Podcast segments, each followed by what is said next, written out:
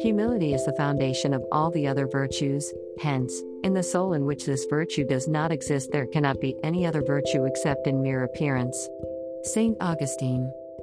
Introduction The true test of a person's character lies in the person's humility. Many of the world's great religions and inspirational ways of life remind us of the value of being humble.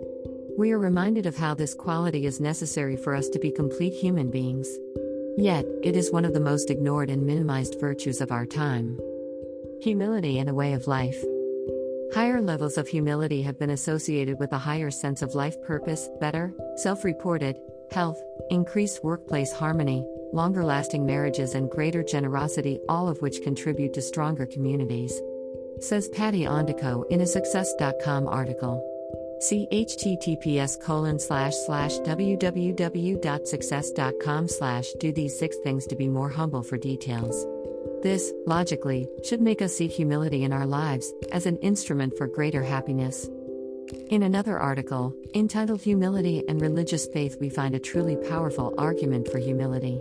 It is as an essential component for living. Refer to http colon slash slash serenityweb.com slash question mark page underscore it equals 80.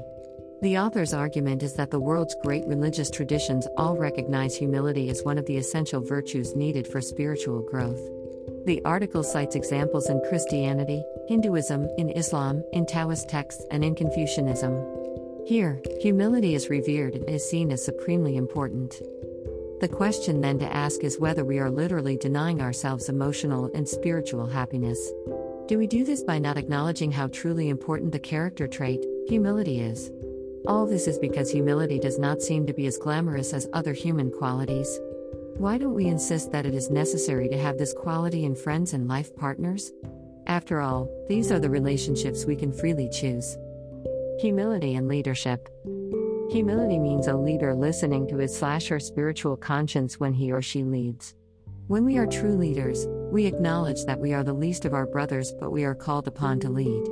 Because we are serving those we lead. Humility is not weakness. Another Success.com article, Six Attributes of Healthy Humility, makes another point.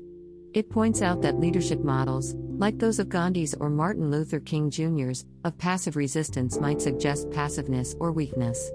Yet, the author, Uclea, points out that these leaders' confidence and self esteem did not shrink as humility grew. They inspired millions. They moved mountains. https colon slash slash www.success.com slash six attributes of healthy humility slash. Conversely, pride is an exaggerated sense of self importance. And it's typically accompanied by placing ourselves above others. Says the same author. Humble leaders don't dictate, they inspire. The author of the post on humility and religious faith on serenityweb.com points out that Jesus taught that humble service is essential to leadership. Jesus said, Whoever wants to become great among you must be your servant, and whoever wants to be first must be slave of all. In the same article, http colon slash slash serenityweb.com slash question mark page underscored equals 80, Lao Tzu's quote is shared as follows. The wise ruler's desire to be above the people means that he must speak from beneath them. And his desire to be at the head of the people means that he must put himself after them. Our choices and their consequences.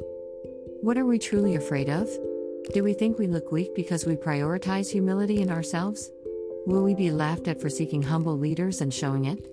What will become of us when we shun vain conversation in our leadership? Let us not forget that there are ancient principles and teachings that require our leaders to bear the heavy mantle of servant leadership. Let us remember that we are humbly submitting ourselves and our leaders to the betterment of future generations. This is a cause far greater than ourselves.